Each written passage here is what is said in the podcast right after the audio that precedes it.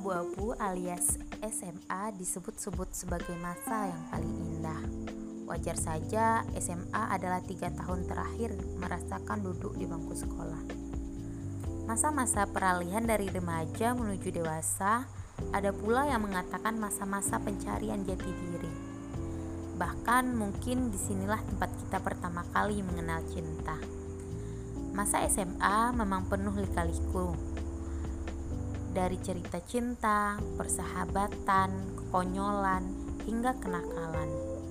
Meski tak dapat terulang kembali, tetapi masa-masa itu bisa dikenang bahkan menjadi cerita menarik untuk anak cucu kelak. Sekolah mengajarkan kita tentang arti perbedaan, mengajarkan kita tentang banyak hal yang belum kita ketahui sebelumnya. Waktu terus berjalan, setiap pertemuan pasti akan ada perpisahan Begitu pula perihal tentang sekolah. Banyak cerita-cerita yang akan terus terkenang. Betapa nakalnya ataupun betapa culunnya kita ketika waktu berada di sekolah dulu. Banyak momen-momen keindahan yang telah tercipta di sekolah kesayangan. Tentang kebersamaan, persahabatan, bahkan cinta. Semua tertuang menjadi satu album yang begitu indah kenangan di masa SMA tidak akan terlupakan dan tidak mudah dilupakan. Masih barengan sama gua Yulisa Ananta, stay tune. Nah, kali ini gue bakal fokus ngeceritain masa-masa SMA gue yang belum lama gue tinggalin. Gue tamatan 2020 di salah satu sekolah kota Padang waktu gue masih bersekolah di sana gue ngerasain sih semua momen kayak momen percintaan, persahabatan, dan kekonyolan. Semuanya udah gue rasain dan semua itu beneran menjadi sesuatu yang kenangan yang gue bakalan ingat terus deh. Jadi gue pernah waktu di kelas 2 kalau nggak salah gue itu punya satu teman. Jadi temen gue ini dia itu hobi banget cabut di jam pelajaran. Dia itu cowok dan gue cukup deket sama dia. Itu dia pernah nih bilang ke gue kayak gini eh nanti kalau orang udah pulang sekolah lu bawain tas gue ya gitu terus gue bilang ngapain gue bawa bawain tas lu? Entar nanti gue kebawa-bawa lagi ke kasus lo yang suka cabut gitu kan. Eh ternyata dia datang ke sekolah sendiri waktu itu udah sore banget dan yang berada di sekolah cuman anak-anak ekskul doang. Jadi waktu itu ketika dia datang ke sekolah keciduk deh tuh sama kepala sekolah. Dan kepala sekolah nggak tahu kalau dia itu anak yang cabut gitu. Maksudnya kalau dia itu tadi itu cabut di jam pelajaran. Jadi pas kepala sekolah nanya eh kamu kenapa belum pulang? gitu. Kamu ada ekskul. Kok saya nggak pernah lihat kamu sebelumnya di jam-jam seperti ini? Terus dia jawab ah enggak pak. Tadi saya ketinggalan tasnya. Terus bapaknya bilang kok bisa tas yang ketinggalan. Kenapa nggak kepala aja yang ditinggalin gitu. Hal itu dia ceritain ke gue keesokan harinya. Terus gue ngakak aja sih kayak ketawa-ketawa. Kok bisa sih gitu. Untung banget ya lu bisa ngeles gitu. Terus itu ada salah satu cerita konyol yang kalau menurut gue pribadi itu lucu banget ya kan. Lu udah cabut terus lu nekat juga kan kembali ke sekolah buat ngambil tas. Itu adalah salah satu cerita konyol gue sih. Nah sekarang gue juga ada nih cerita kayak cerita apes gue di sekolah. Gue itu sekolah di sekolah agama. Jadi namanya itu madrasah aliyah kan. Jadi untuk atribut ataupun pakaian sekolah gue itu emang beda dari yang lain. Kalau orang orang lain rata-rata di kota Padang itu pakai jilbab ya guys sekolahnya jadi kebanyakan itu pakai jilbab segi empat. Nah gua nih di sekolah gue itu wajib banget yang pakai jilbab yang modelnya itu pasmina jadi gue itu termasuk anak yang suka ngelanggar peraturan juga sih. Kayak gue ngerasa kalau pakai pasmina itu e, panas gerah gitu. Kadang gue juga ini kan ngerasa kayak pasmina gue itu cuma satu. Misalnya pasmina putih nih. Kan dipakainya itu dari hari Senin sampai Rabu. Yang nggak nyaman dong pakai jilbab seharian tapi tiga hari gitu. Jadi biasanya nih di hari Rabu gue itu bakalan kayak uh, make yang namanya jilbab segi empat gitu. Biasanya nih hari Rabu itu nggak ada razia di sekolah gue razia jilbab kan. Eh ternyata gue waktu itu ketika datang ke sekolah. Pas banget orang razia. Gue mana udah berada dalam barisan apel pagi. Lo bayangin aja jantung gue itu kayak dik-dik gitu. Udah kayak cemas banget. Ya ampun jangan ampe ini ini jilbab kena gunting. Ini baru gue beli gitu dalam hati kan. Eh pas di lapangan gue lolos dong.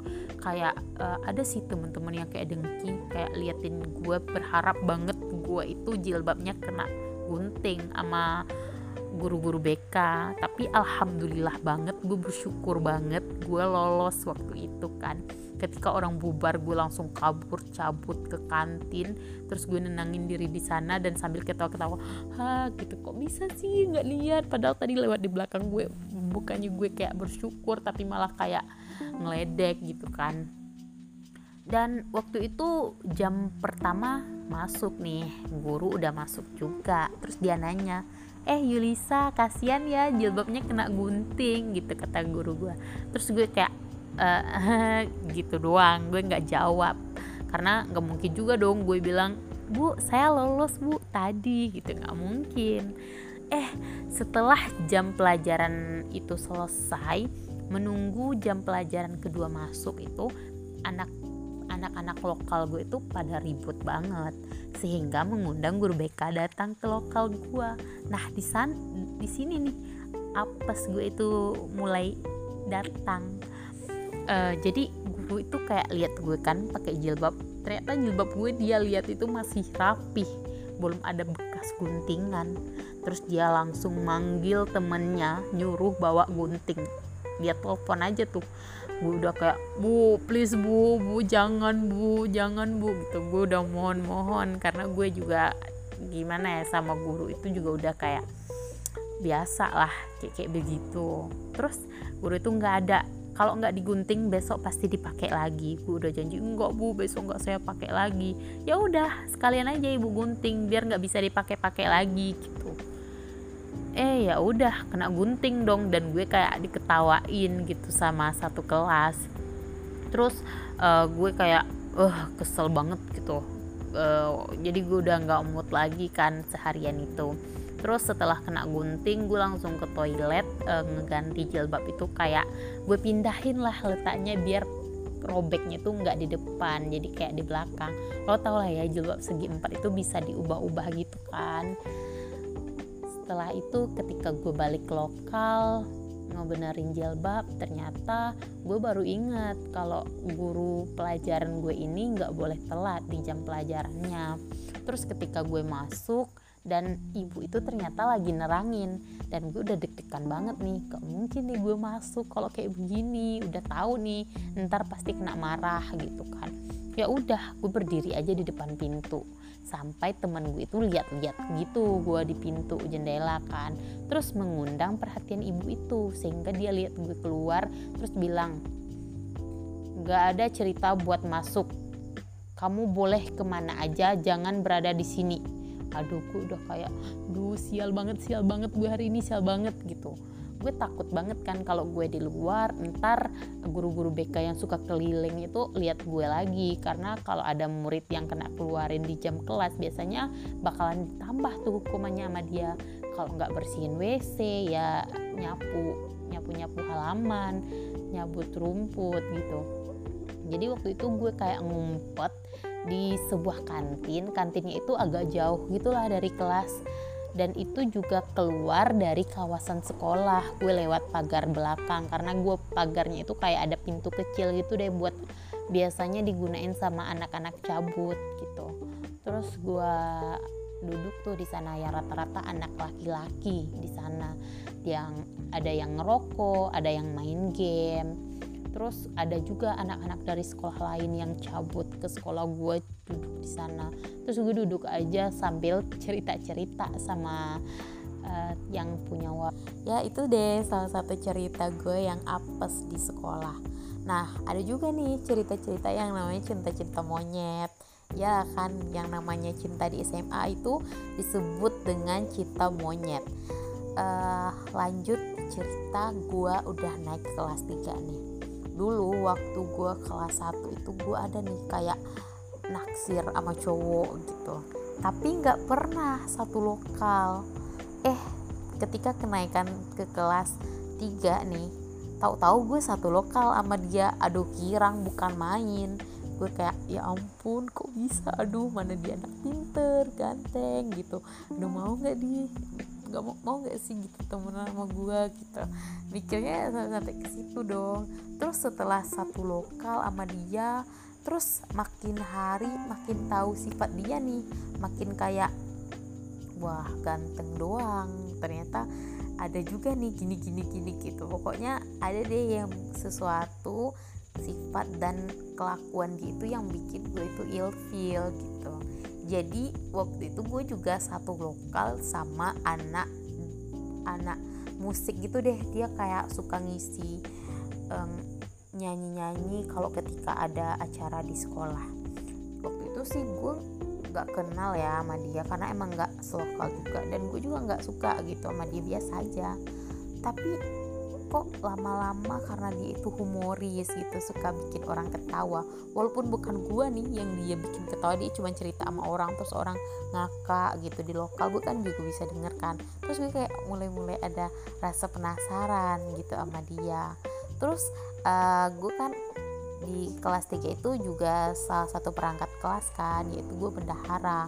Jadi gue sering banget kayak nagihin uang gitu sama dia.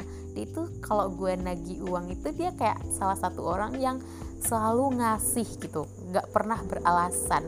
Ya lo tau lah kalau urusan uang kas banyak banget tuh alasan anak-anak kelas biasanya gitu kan.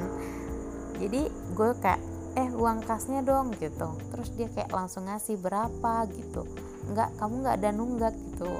Buat hari ini aja. Terus dia kayak kalau mau bayar itu uh, pas banget waktu itu dia bayar kayak eh gue bayar buat tiga hari ke depan ya gitu. Terus eh iya nggak sekalian nih bayarin punya gue gitu. Itu pertama kalinya gue itu kayak uh, gimana ya kayak sok-sok dekat lah sama dia gitu. Terus oh iya dia mau dong. Eh boleh satu gitu. Itu ada kembaliannya kan uang aku katanya gitu kan ke gue ya udah gue bilang iya beneran nih. Aduh nggak enak juga nih sebenarnya. Nggak usah deh nggak usah deh. Sok-sok jual mahal juga padahal tadinya minta ya kan. Terus eh nggak apa-apa kok nggak apa-apa gitu dia gitu. Terus gue kayak mulai penasaran deh. Terus uh, gue udah mulai-mulai follow IG dia lihat-lihat uh, lihat-lihat postingan dia deh pokoknya wah lama-lama gue kayak keren juga ya nih orang gitu. Terus pernah nih kayak gue itu sekelompok sama dia. Pas sekelompok itu dia itu tipikal anaknya itu dia nggak pinter dia biasa aja. Terus dia juga kayak nggak pernah ngasih aspirasi gitu loh kalau ngerjain tugas kelompok. Dia cuman diem aja. Nanti kalau dikasih tugas ya dia mau gitu ngerjain terus gue suka tuh orang anteng-anteng begitu. Terus dia itu waktu itu ketika ketika itu kami ditugaskan berdua gitu ke fotokopi gitu. Ya udah mau nggak mau boncengan deh sama dia. Waktu itu kami ke fotokopinya itu jaraknya 15 menitan lah dari sekolah.